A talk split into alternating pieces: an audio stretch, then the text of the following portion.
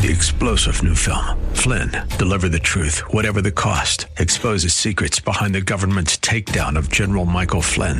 Flynn knew what the intel world had been up to. He ordered the first audit of the use of contractors. This set off alarm bells. He told the truth. He was the most dangerous person for Donald Trump to hire. They had to get rid of Flynn. Flynn, Deliver the Truth, Whatever the Cost. Available now. Watch it today. Go to Salem Now dot com. Salem Now dot com. Yes, it is, and welcome back. Coming to you live from our Guns Etc. studios every Monday at this hour, we bring to you Brandon J. Weichert. He is the author of Winning Space: How America Remains a Superpower. He's a columnist with the Asia Times, American Greatness, the Washington Times, and the publisher of his own journal, The Weichert Report, the weichert report dot com, which you can get online and for free. Brandon, uh, I am so glad you are with us today. I only have about nine hundred eighty thousand questions for you. so well, I ho- thank you for having me. I hope you ate your Wheaties. No, thanks for always being here. That thanks to you. Thanks goes to you. Well, I appreciate you having me, as always. Um, a lot of things going on yeah, in the world. Yeah, I Let's... just sent you my newest article from uh, the Asia Times. Uh, Ukraine is lost, Europe is not, so... You know, I think I, I think I'd like to start there. Yeah, uh, yeah absolutely. Yeah. And uh, I was just I was... talking to Buck Sexton about it about twenty minutes ago. Uh huh. Uh huh. Okay. Good warm up for the pros. Okay. Yeah. Yes. Yeah. okay. All right. All right. Well, I, I, I get it. You start with the fly by nights and you end with me. Fine. Fine. Okay. no, no. This is this is the cap of my Monday yeah, night. Yeah. There you go. Building, building, my, building my for down. for the big race. Yes. Yeah. Yes. All yes. right. Brother, I have a lot of questions, but first let's do talk about your column in the Asia Times. Ukraine has lost Europe. It's not. You indict as much Putin, you indict thirty years of America fumbling around yeah. on this issue. Go ahead yeah. and tell us why. Well, I mean, basically, historically, Ukraine has been viewed by every Russian leader, at least since Catherine the Great, uh, as being an, you know, inextricably bound component Uh, to Russia. Now, the Ukrainians, of course, disagree, but unfortunately, uh, what is the old saying from the Melian dialogue? Uh, uh, the, the, the strong do what they, they, they, they can, and the weak do what, or the strong do what they must, and the weak do what they can, or yeah. some variation yeah, thereof. I know where you're going. Forgive me for botching yeah. it. Mm-hmm. Uh, but basically, uh, that's where we are at at present, which is Ukraine, unfortunately, is a small to medium-sized country. It's somewhat of a basket case.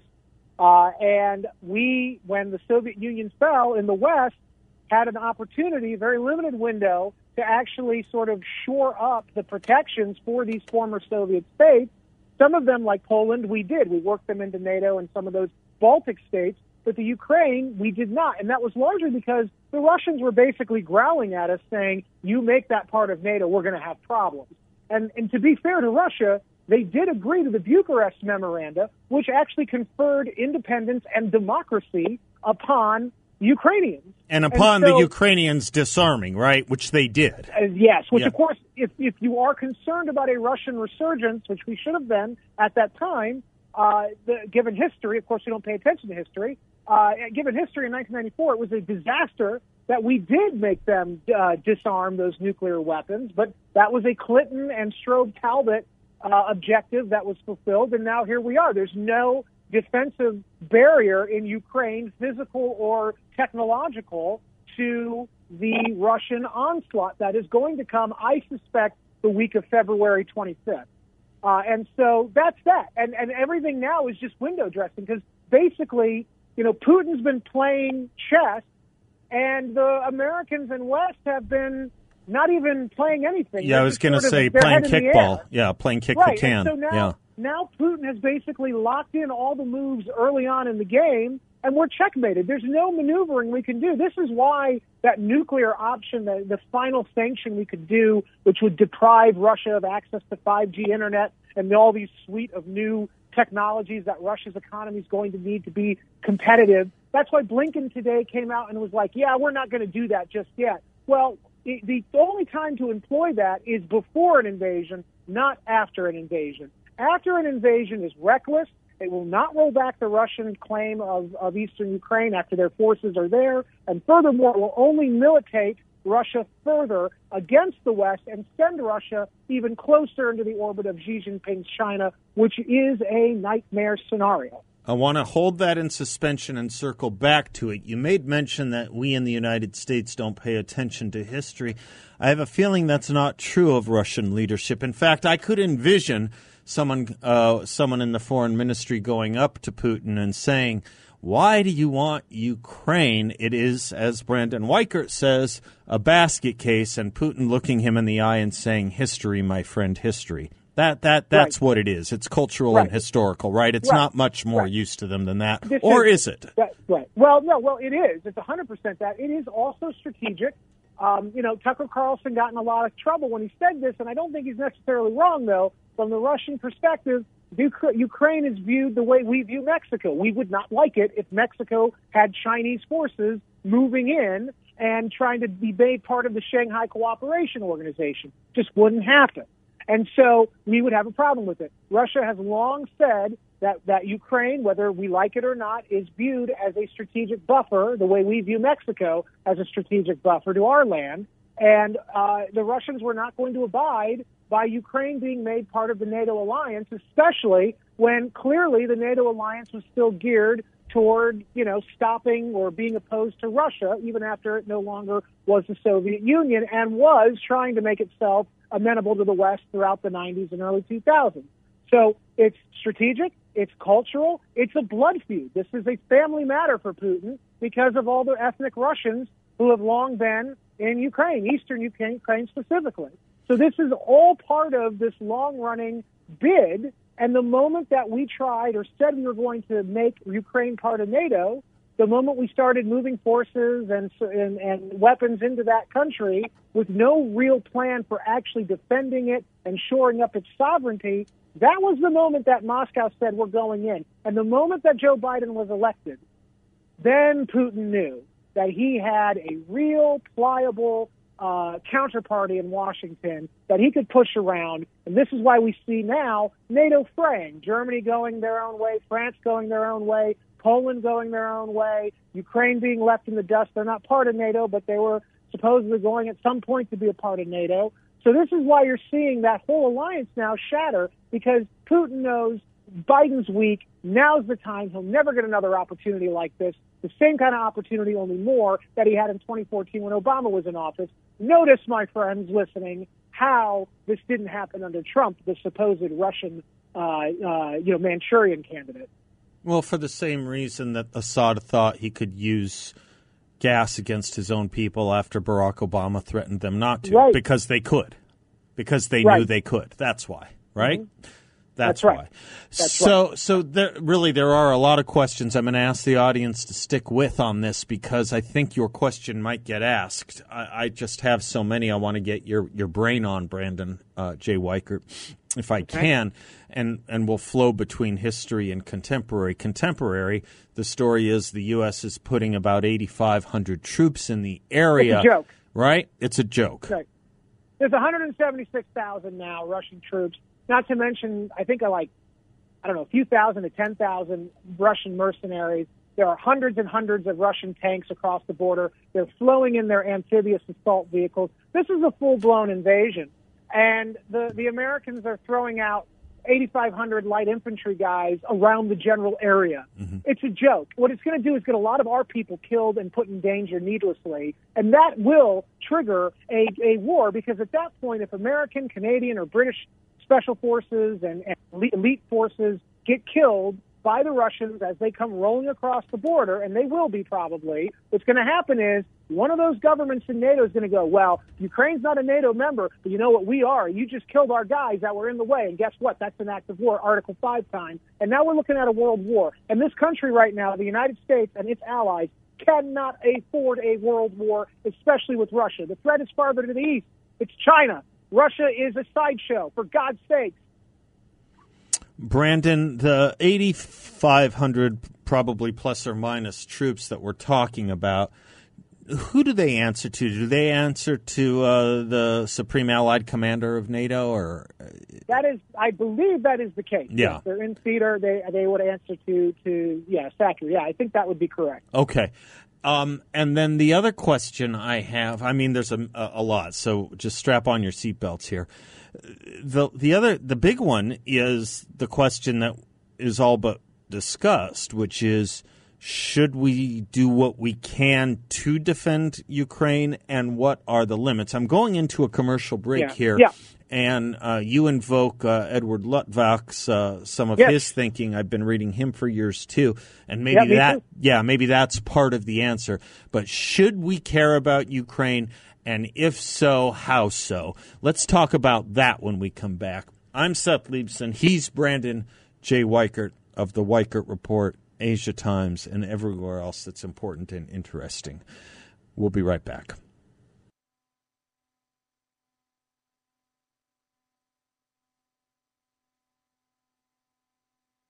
Welcome back to the Seth Leibson Show. Brandon J. Weichert is our guest.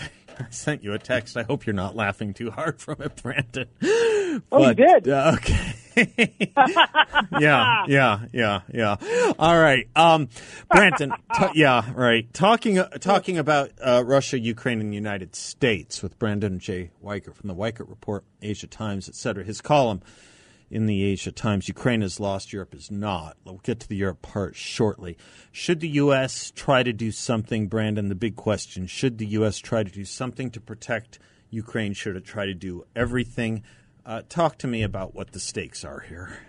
Well, my point with the article was meant to pour some cold water on all these ideologues in Washington and Brussels who think it's still nineteen ninety-two. Okay. Um, the, the, the, the moves that have been made should have been made beginning thirty years ago up until about five years ago, four years ago. Okay. They were not made.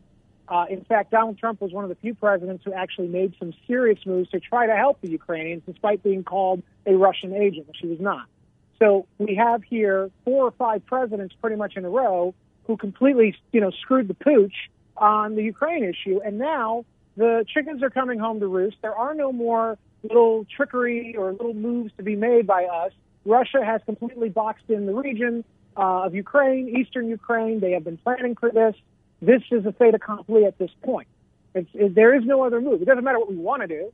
Of course, I don't want to see Ukraine fall. Ukraine is being abused. It's not right what's happening to it. My heart goes out to them. I don't like what Russia's doing. But let's talk about this strategically, clinically, and from the perspective of an, Amer- of an American yeah. leader. Yeah. There's absolutely no interest at this point in sending eighty-five hundred, a joke number, with all due respect, of our troops to go get possibly slaughtered in the middle of a massive Russian invasion of Ukraine. They're going in. It is going to happen. And, uh, you know, this idea that, well, we can just make something happen because we'll be there. Um, nobody believes that anymore. Our enemies aren't scared of us anymore. Our forces have been depleted. We've got twenty years now of wasteful wars in the Middle East that drained us of time, money, resources, and capabilities, and very little in the way of replenishment. And so this idea that America can just come rushing in there because we're the good guys, it doesn't, that's not how the world works. Uh, and so rather than overcommitting ourselves, we need to start looking at real defensive barriers around countries that can and will both defend themselves effectively, deter Russia, and also be useful to us. So that's why I talk about in the article, Ukraine is lost, eastern Ukraine. Not Europe, though, because there are Baltic states, former Soviet states, who are um, NATO members and have been for a long time, notably Poland, yeah. who are the nucleus of resistance, and they have capabilities. My colleague, Doctor Jacek Potosiak, is he's an advisor to the Polish government. He is coming over to D C in February or March. He's going to be talking about this new model army concept that his team has been pushing that is dynamic and will ensure that Poland and the actual former Soviet states that are actual NATO members will never have to fear a Russian invasion the way Ukraine and Georgia had had to fear. And that is the key. We have to draw the defensive line now, and we have to spend the next seven years totally rebuilding the defensive perimeter of actual NATO members, particularly those in Eastern Europe. Ukraine is lost. We're talking about Poland, Hungary, probably Romania, I suppose. And, right, and right. Absolutely. Czech Republic's Absolutely. after that. Yeah, okay. Right. All right. So then, Brandon, if, however, Putin marches into Ukraine, which is more of a when than an if, as as, as you put it. I'm convinced. Yeah. Does the, well, yeah. Does does does does it become harder, or does it become is all lo- is is all lost if that happens, or is there this Trump? And I gather somewhat of what you write, this Edward Luttwak uh, position was kind of what Trump was trying to do, sort of. Is that our last best hope, and can you describe it?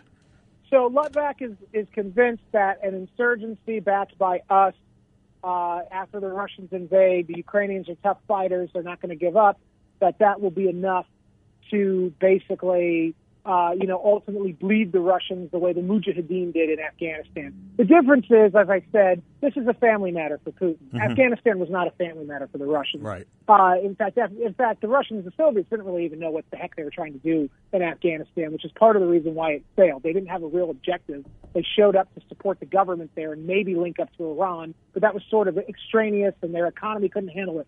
Ukraine is considered an appendage, an essential con- appendage of Russia's southern defense perimeter, period.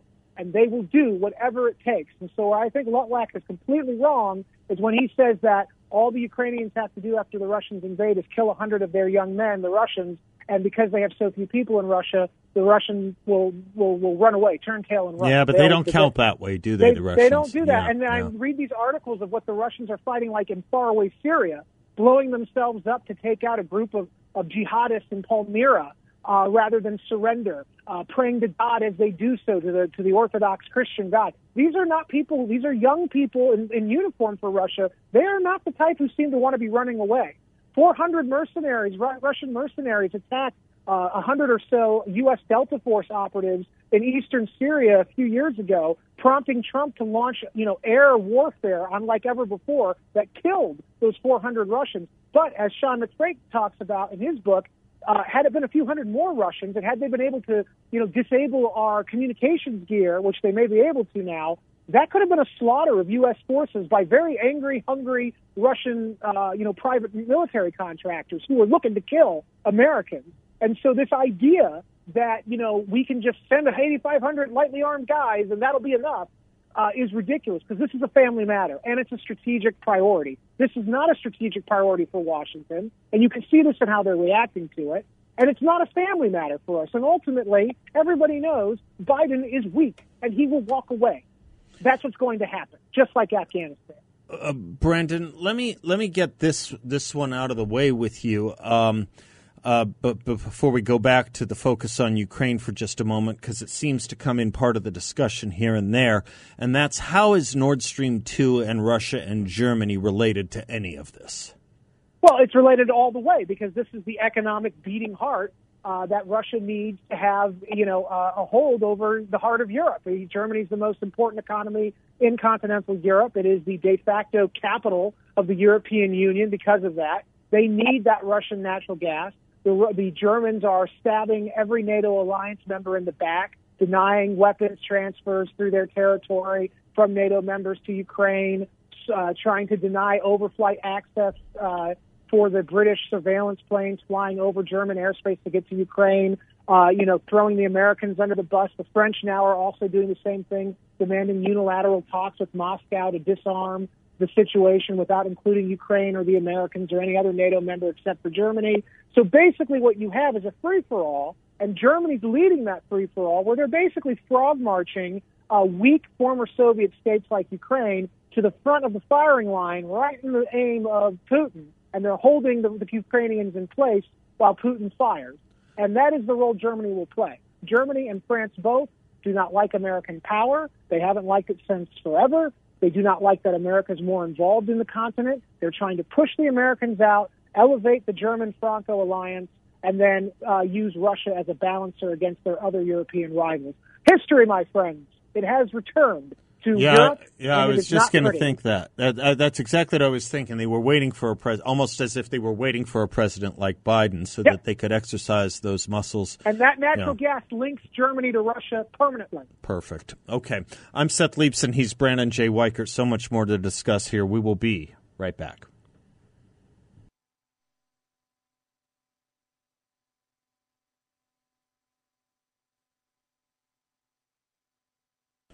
Welcome back to the Seth Leibson Show. We're having an in-depth discussion of uh, Russia, America, Ukraine, and Europe with Brandon J. Weichert, author of Winning Space, publisher of The Weichert Report.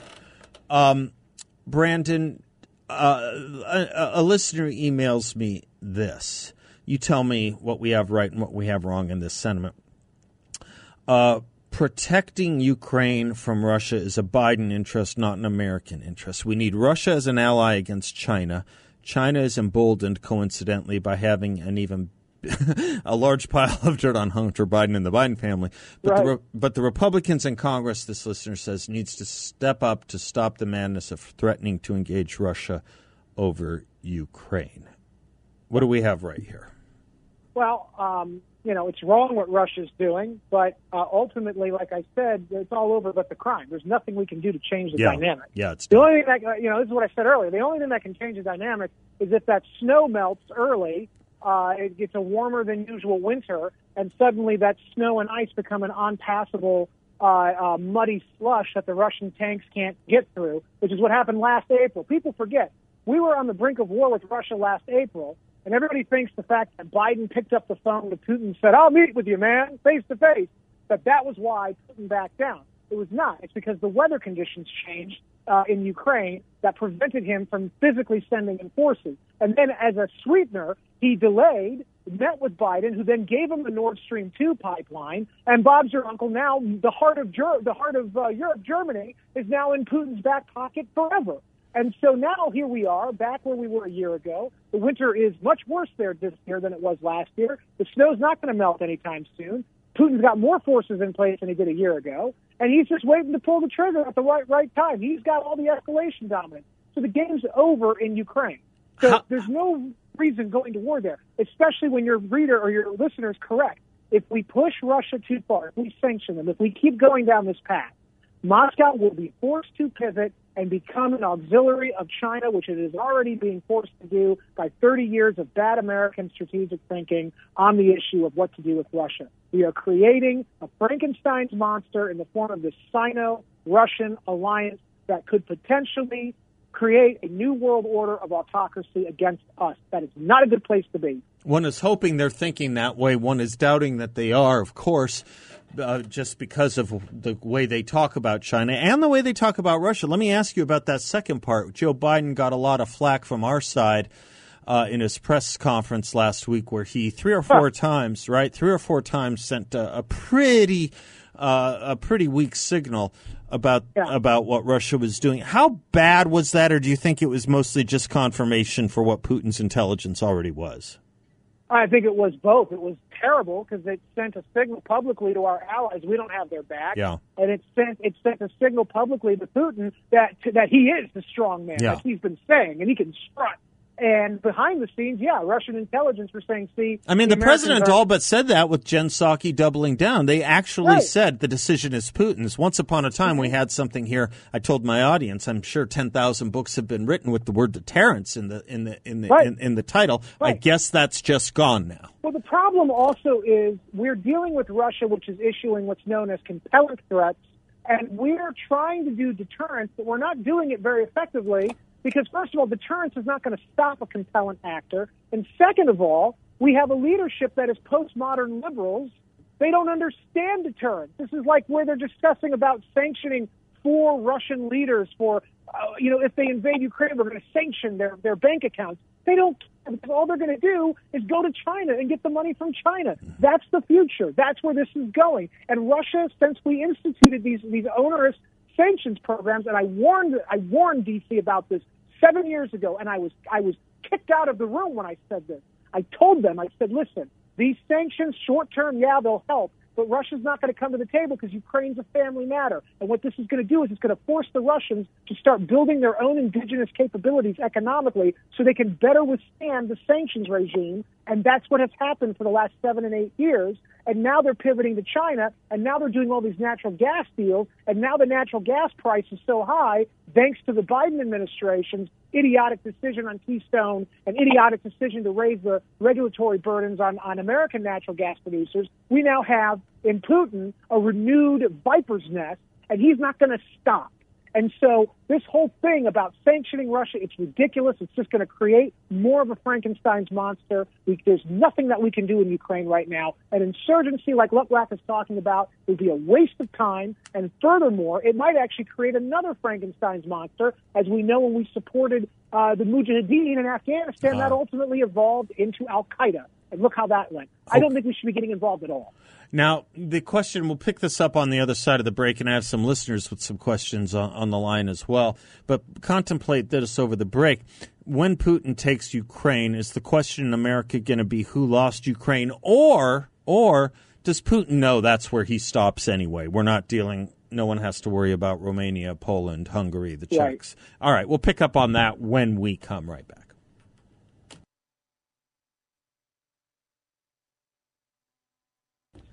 We're speaking with Brandon J. Weichert here from the Guns Etc. studios at nine sixty a.m., the Seth Leibson Show.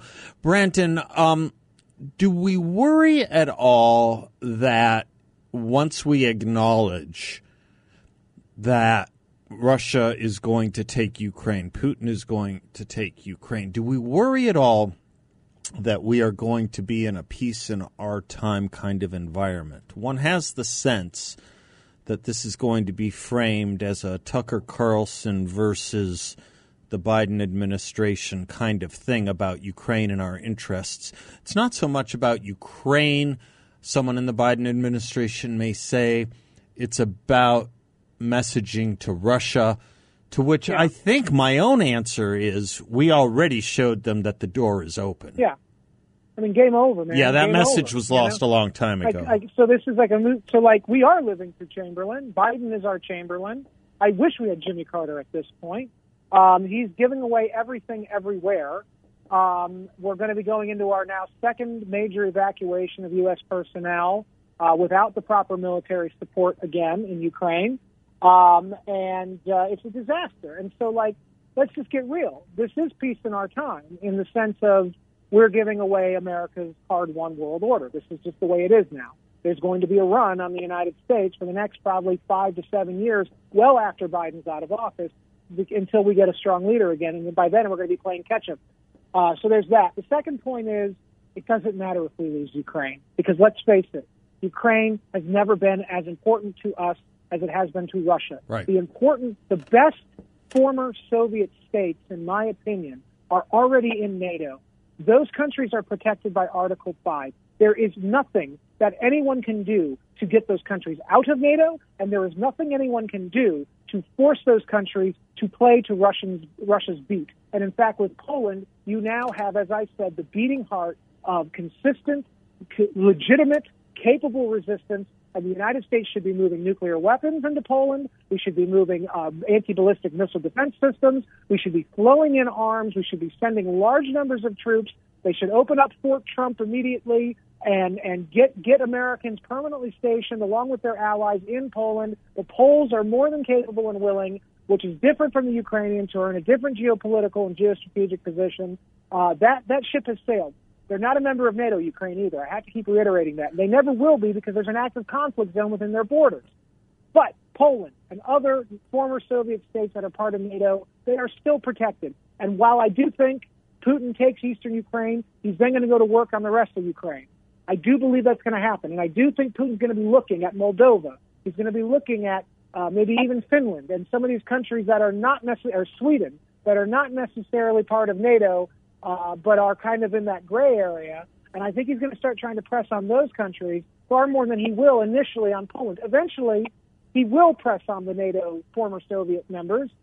Uh, but they will be, if people listen to me, that will be another decade, and they will be permanently protected under Article five, and they will be capable because Poland is never going to allow itself to fall. And if you give Poland nukes, and give them direct control of those nukes, by the way, Um, Russia will never cross Poland because they know the Poles are nuts. And and, and I don't will... mean this to be a pedestrian point, by the way, but I think it is important for people to remember NATO came after Munich, not before. So, I mean, right. it, it's not as if we are right. going to watch so history repeat Ukraine itself. Ukraine is probably lost. Yeah, okay. Europe is not necessarily lost. If we start making moves now, But we've got a triage, and unfortunately, the triaging has to start with cutting away eastern Ukraine. Okay. And you know, from there we can we can make a better, stronger, more defensible position. But the problem is, right now, the Biden administration is is I don't think capable of making any informed strategic decision at all, other than cut and run.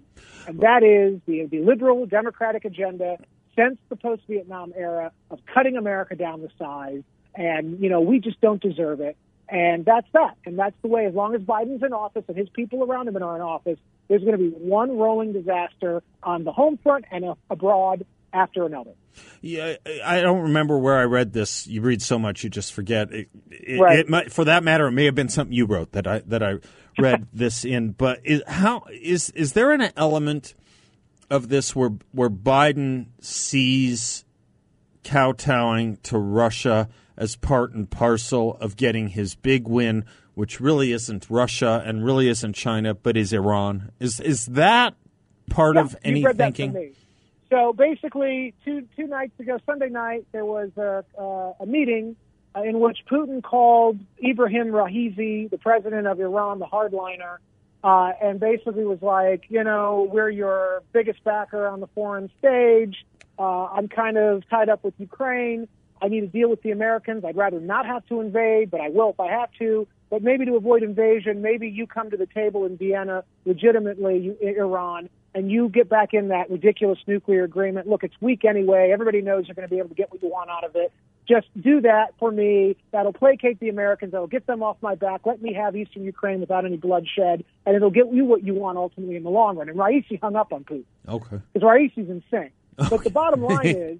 The, the, the bottom line is that's the play that both the Russians and the Americans are going for. This is the way Putin is probably going to get out of having to maybe do a bloody invasion and still get what he wants. If he gives Biden his little, you know, feather in his cap that he restored the nuke agreement with Iran. He may have to Russia. walk rather than shoot his way in. Yeah. And that is what he would prefer ultimately. Don't get me wrong, Putin.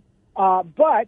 But that's the angle, and the Biden administration is hoping that that's what happens, because if, if Putin does that, then Biden knows Putin, and then Biden gets to walk around saying, I made peace with the mullahs. And remember, remember, Obama was manipulated by Russia on Syria with the chemical yep. weapons in yep. twenty fourteen. Yep. So this is the exact same play, and Putin is laughing, and this is his way. And Iran, I don't think they're going to go for it right now, because they want to make everybody aware that Iran is the big hot dog in the Middle East, not Russia, not China, not America. So Iran's going to make Russia pay for, for doing that deal as much as they're going to make the Americans and Israelis pay.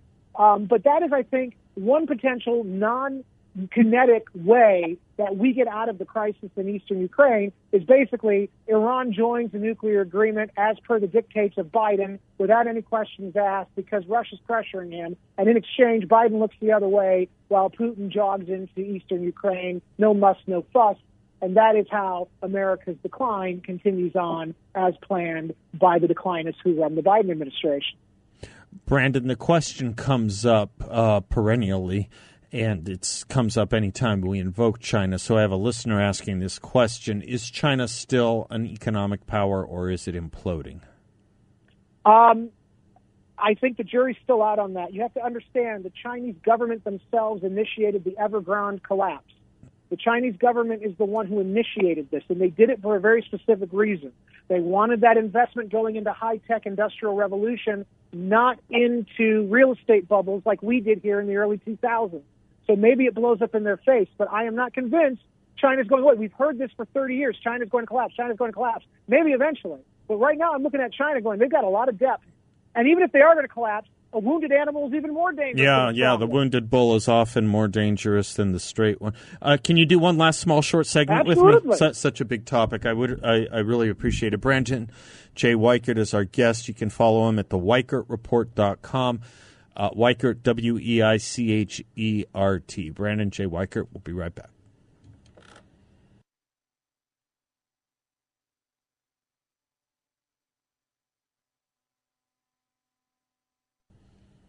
Welcome back to the Seth Leibson Show. Brandon Weichert is our guest. We've been getting a course, boy, it's been a good one, on uh, what's going on vis-a-vis Russia, Ukraine, the United States, Europe, and NATO. Thank you for this hour, Brandon. We'll Thank have it for, for the ages. Me. I love it. Yeah, you betcha.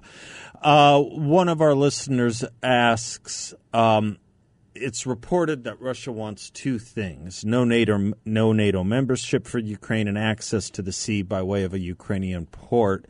Uh, I gather that means uh, the Black Sea.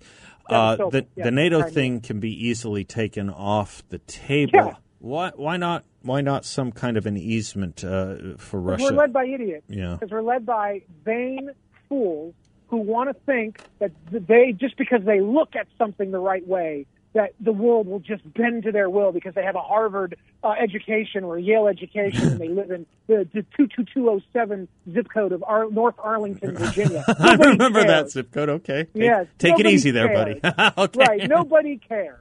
And so, like, uh, basically, let's just get real. Ukraine was never meant and was never going to be part of NATO. Okay. And it only started to get looked that way when George W. Bush and the neocons were riding high in two thousand four, and the Orange Revolution happened, and they were like, yeah, let's go in there and let's aggravate the Russians, let's upend the agreement that George H W. Bush made with the Russians on Ukraine, which was that they would be sovereign so long as they were not a military threat to the Russians. And guess what? We screwed that up. And you know what Putin said when he was watching in two thousand four with his friends in the Kremlin? Uh, this is a true fact. He was watching it on T V, the Orange Revolution unfold, and he apparently stood up, irate, screaming, "The Americans lied to me. I will never trust them again. I will never believe a word they say." And from that moment, the fruitful relationship that was the Russo-American post-Cold War era was dead, and we have been paying for it ever since. And now here we are, you know, two thousand eight, the, the, the Germans and the NATO leadership meet.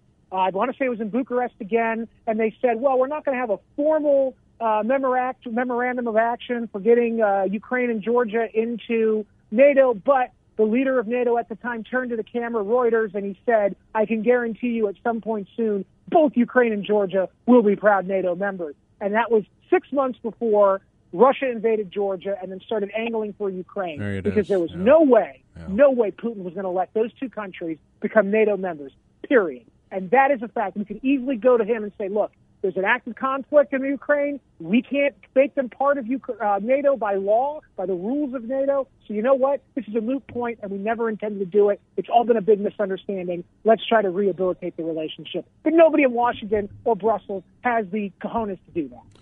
Brandon Weichert's next book coming out this year will be Shadow War. The book after that, Brandon, Who Lost Ukraine? Uh, maybe, maybe. It, You've no, got it. You wrote well, it today. Well, the, you wrote it. The, the, third, the third book is already submitted. Uh, it is called Biohacking the World. There we go. Maybe the fourth book then. Yep. Brandon J. Weichert, bless you, sir. Until next week. Thank you. All right, you too. You Thank betcha. you. Bye-bye. You betcha. I'm Seth Leibson. We'll be right back.